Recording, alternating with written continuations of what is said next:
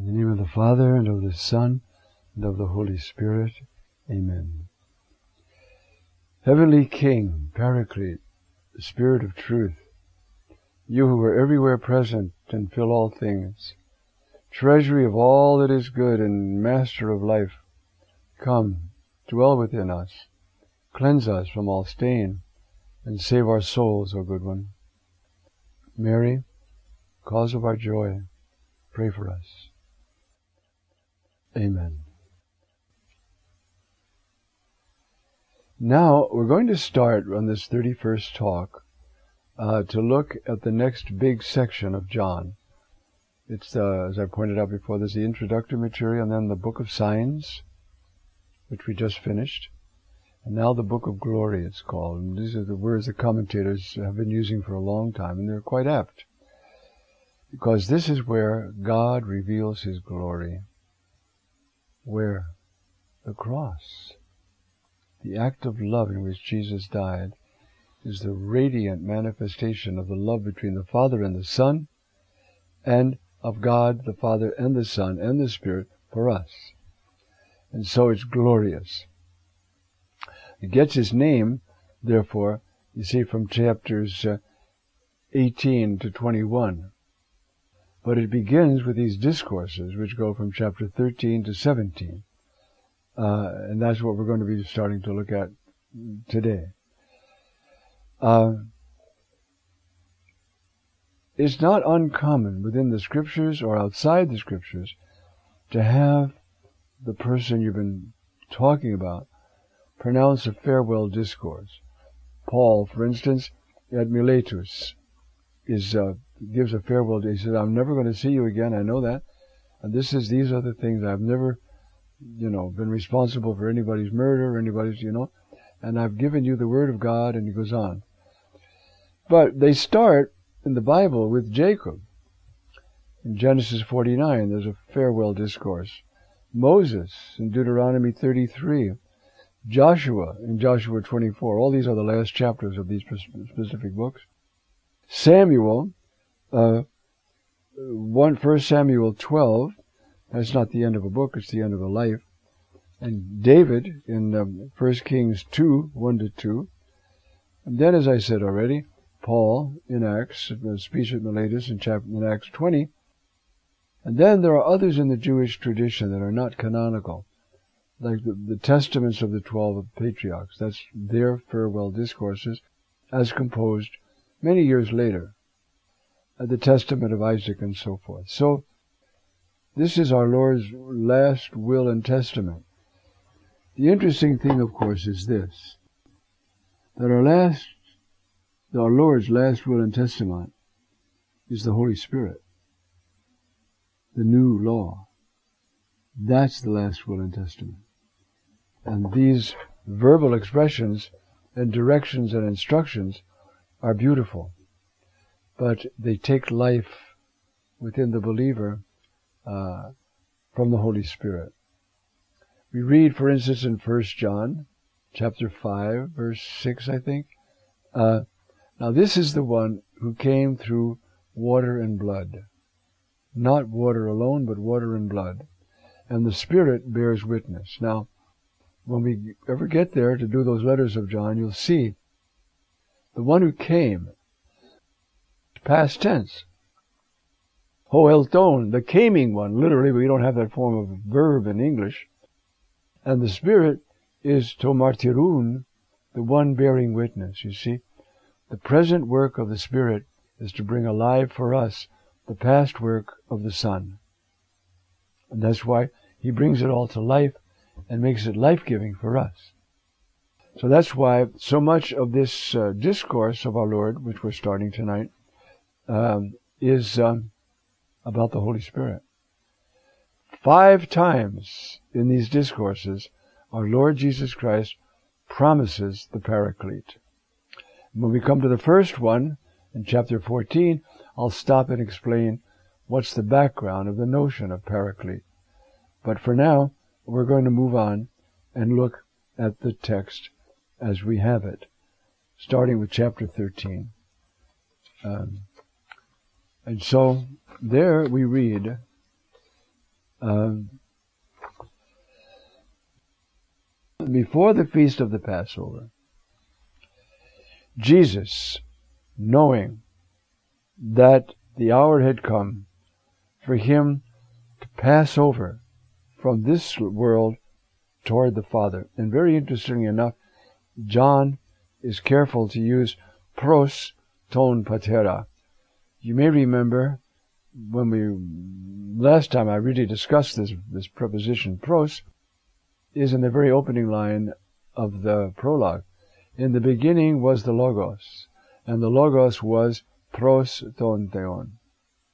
Now, into that infinite, eternal movement toward the Father, our Lord's whole being, His whole humanity is now being caught up.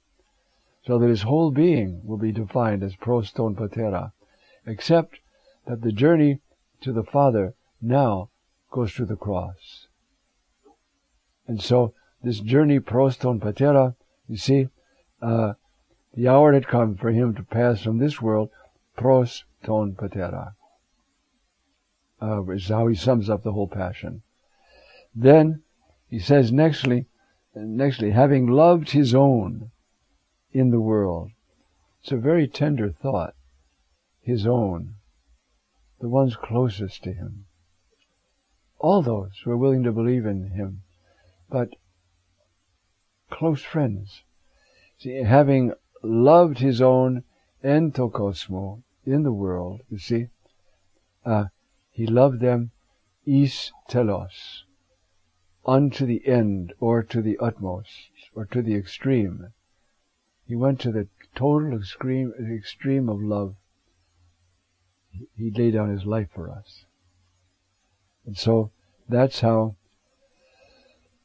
John begins this new section. Uh, so, while the supper was in progress, he hasn't said anything except the first line, the feast of the Passover. Now we know that uh, this is the supper before that feast. You know, it's, it's, the it's the first part of the Passover is the supper. Well, while the supper was in progress, the devil already having put into the heart of Judas, son of Simon the Iscariot, that he should betray him. That's one condition. The next one, knowing that the Father gave everything into his hands, that he, Jesus, came out from God, that he was going to God, rose from the meal and put aside his garment, and taking a towel, tied it around himself. Then he put water into the basement basin, and he began to wash the feet of his disciples and dry them with the towel with which he was girt. Now, what is our Lord doing here? He's acting out the future and letting them see, as I'm going to try to point out, this is the service. You see? Uh, all right, let's go through those again. You see? Uh, he uh, rose from the table, put aside his garment, his outer garment, you see, tied a towel around himself, put water in a basin, and started to wash the feet of his disciples. Watch that rhythm. Though he was in the form of God, he did not consider being equal to God something to be clung to. Rather, he emptied himself. He took off his outer garment, you see? And uh, he wrapped himself in a towel you know, taking the form of a slave and having become, you see, in all things equal to men, uh, he humbled himself, becoming obedient unto death, death on the cross. And this acted out parable, you see, he rose from the meal, put aside his garment, took a towel and tied it around himself, the sign of a slave. Then he put water into the basin, and he did the work of a slave he began to wash the feet of his disciples and dry them with the towel with which he was girt. He's telling them in an acted out parable, this is what's going to happen. But this is very important because you see, this is the share in the diaconia of Christ, the service. This menial service now, you see, is a acted out prophecy of the diaconia, the service.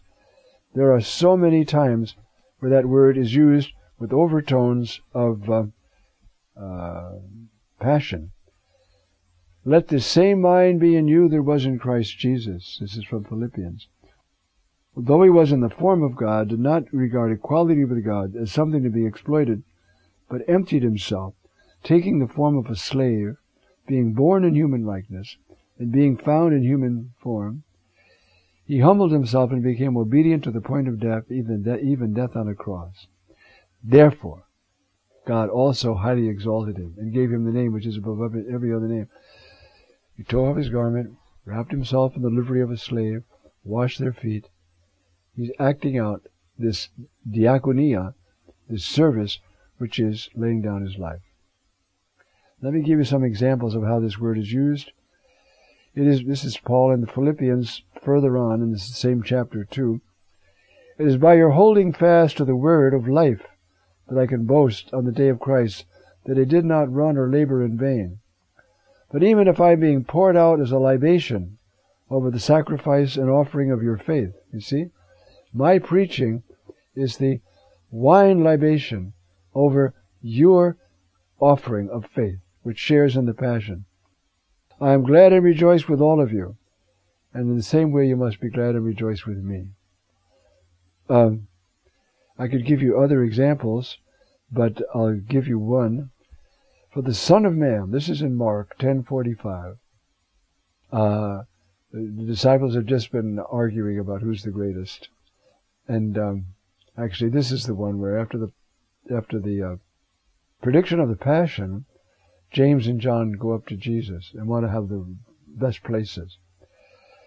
Every time our Lord predicts the Passion, it's especially clear in Mark, but it's in all of the Gospels.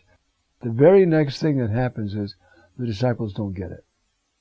The very first one, chapter 8 in Mark, huh? uh, he, he, predicts this, and uh, the next thing they're arguing about who's the greatest. They don't get it, you see. And then there's another one in 9, and now this one in 10, which is the last one. And uh, he, he, they come and say, let us be at your right hand and your left. You don't know what you're asking. You know, you have to realize that uh, the greatest is the servant of all. Now let's get this straight. Being servant of all is not the way to a promotion. It's already the greatest place. If I were to promote you out of it, I'd be doing you a disservice. To be the last and the least and the servant of all, that's the greatest place you can have in the kingdom. That's my place. As he says, for the Son of Man himself came not to serve, the same word, diakonin, but to serve, and his service to give his life as a ransom for many. So that if you're down at the bottom of the heap with me, you're the greatest in the kingdom. Then he goes on to talk about, so when you have authority, don't lord it over people. People in the world, they have a little bit of authority, they make their authority felt. And he says explicitly in these words, it is not to be like that among you. The greatest among you should be the least.